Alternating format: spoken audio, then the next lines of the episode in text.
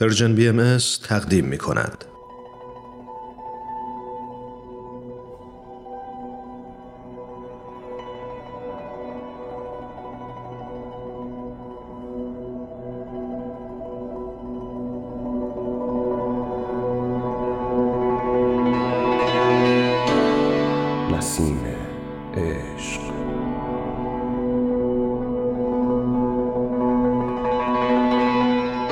بر اساس تاریخ نبیل زرندی و منابع تاریخی دیگر. قسمت پنجم.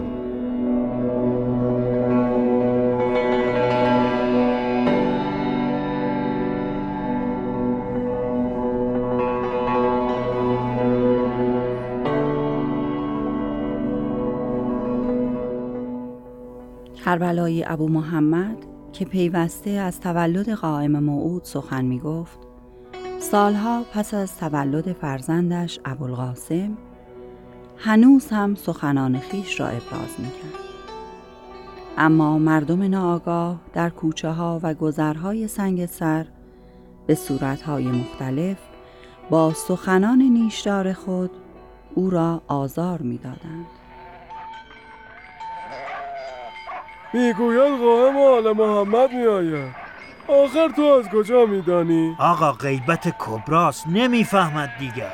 به دنبال بقیت الله به کجا بگردی؟ مگر علائم ندارد هر وقت قیامت شد معلوم میشه اری دنیا که به هم ریخ آن وقت ما به لشکر امام زمان خواهیم پیوست. الان به زندگی مشغول خواهیم بود. من که امسال آنقدر گرفتار هستم که فرصت تفکر در این مسائل عجیب و غریب را ندارم. مرتب فراوان و گوسفندان پروار و پرشیرند. راستش را بخواهید من به اصل قضیه شک دارم. مگر می شود که امام دوازدهم هزار سال قایب باشد؟ این از معجزات است کف نگو. اگر می‌خواهی کارت به چوب و فلک نکشد کف نگو. این همه آیه و حدیث و روایت داریم که آن حضرت می آیند و قیامتی برپا خواهد شد. تا اینجایش درست است. قیامت برپا خواهد شد اما زمانش را کسی نمی‌داند. این کربلایی هم یاوه می‌گوید. من از کربلایی شنیدم که به همه پند می‌داد که نشانه های قیامت ظاهری نیست. بلکه معنوی است. من که گیج شدم. آنقدر نظرها متفاوت است که از نظر من همه چیز در قبار و تاریکی جریان دارد. اگر الان آن حجت حق بیاید فکر نمی کنم که بتوانیم او را بشناسیم آقایم به کارتان برسید حضرت از آسمان می آید.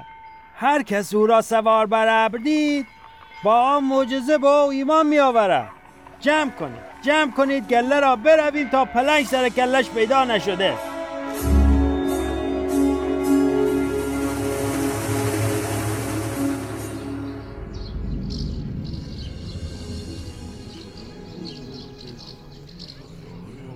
ابو محمد. امروز نمی‌خواهی از قائم موعود خبر بگیری؟ چرا که نه. آیا کسی از قائم موعود خبری دارد؟ به خدا که تو دیوانه شده ای. آری راست می‌گوید. از شدت دعا و مناجات دیوانه شده ای. از روزی که ابوالقاسم به دنیا آمده مرتب در جستجوی خبری از بقیت الله العظم است. سلام آمین محمد علی. سلام علیکم. خوش آمدید. بفرمایید. ممنون. علت بحث و هم همه چیز. این کربلایی ابو محمد هر روز سراغ از حضرت قائم می‌گیرد. مایه بیحسنگی ما شده است. گروهی نگران شدند و بر شعور او شک کردند وای بر شما. بر شعور خود شک کنید. ای نادانان از خواب غفلت برخیزید.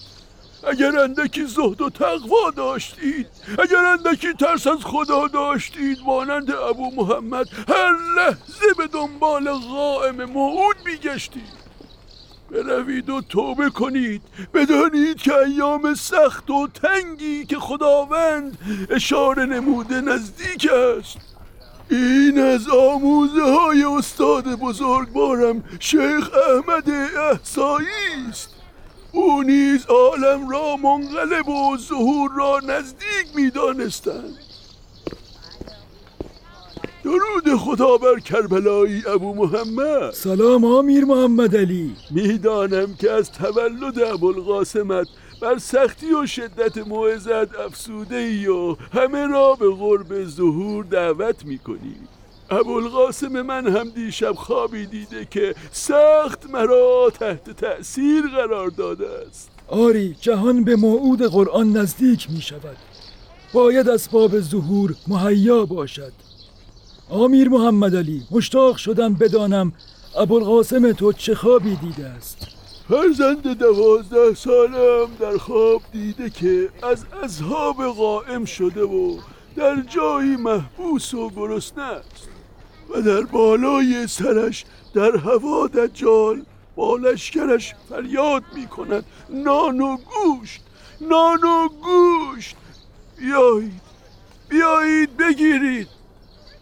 ابوالقاسم همین که فهمید اینها لشکر دجال هستند جواب می‌گوید نان و گوشت غذای شما می باشد وقتی از خواب پرید و خواب خود را برایم تعریف کرد پیشانیش را بوسیدم و گفتم که انشاءالله از اصحاب حضرت قائم محسوب خواهی شد.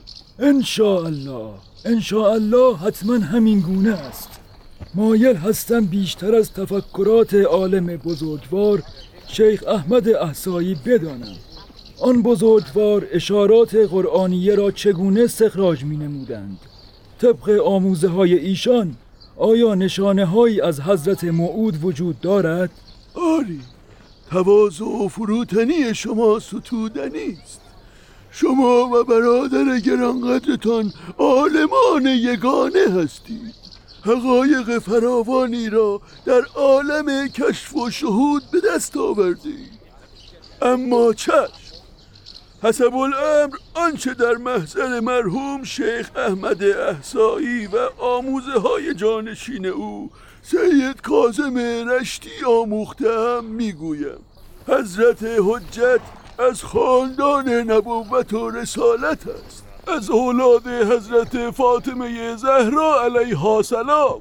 سن مبارکش وقتی ظاهر می شود کمتر از بیست و متجاوز از سی سال نیست. دارای علم الهی است و قامتش متوسط است و از شرب دخان بر کنار و از عیوب جسمانی منزه و مبراست به راستی چنین است. رأی من نیز همین است. برادرم علی هم در کوشش و جهد است تا این خلق را مهیای ظهور موعود کند. آمیر محمد علی نگران افترا و بهتان این خلایق نباش. این سختی ها در برابر سختی های زمان ظهور هیچ است. امتحاناتی بس شدید که آرزو می کنم نباشم تا در تنگی آن دچار نشوم.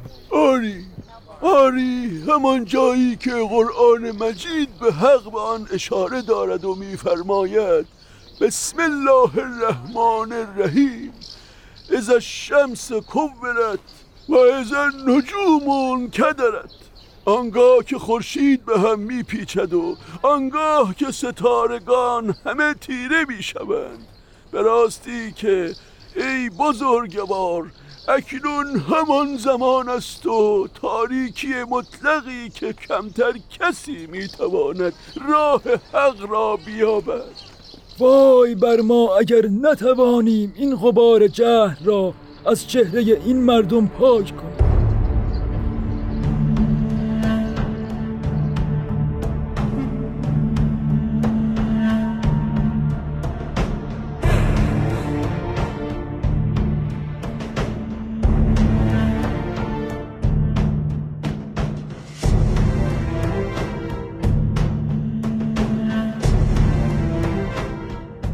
شنوندگان عزیز به پایان قسمت دیگری از نمایشنامه رادیویی نسیم عشق رسیدیم.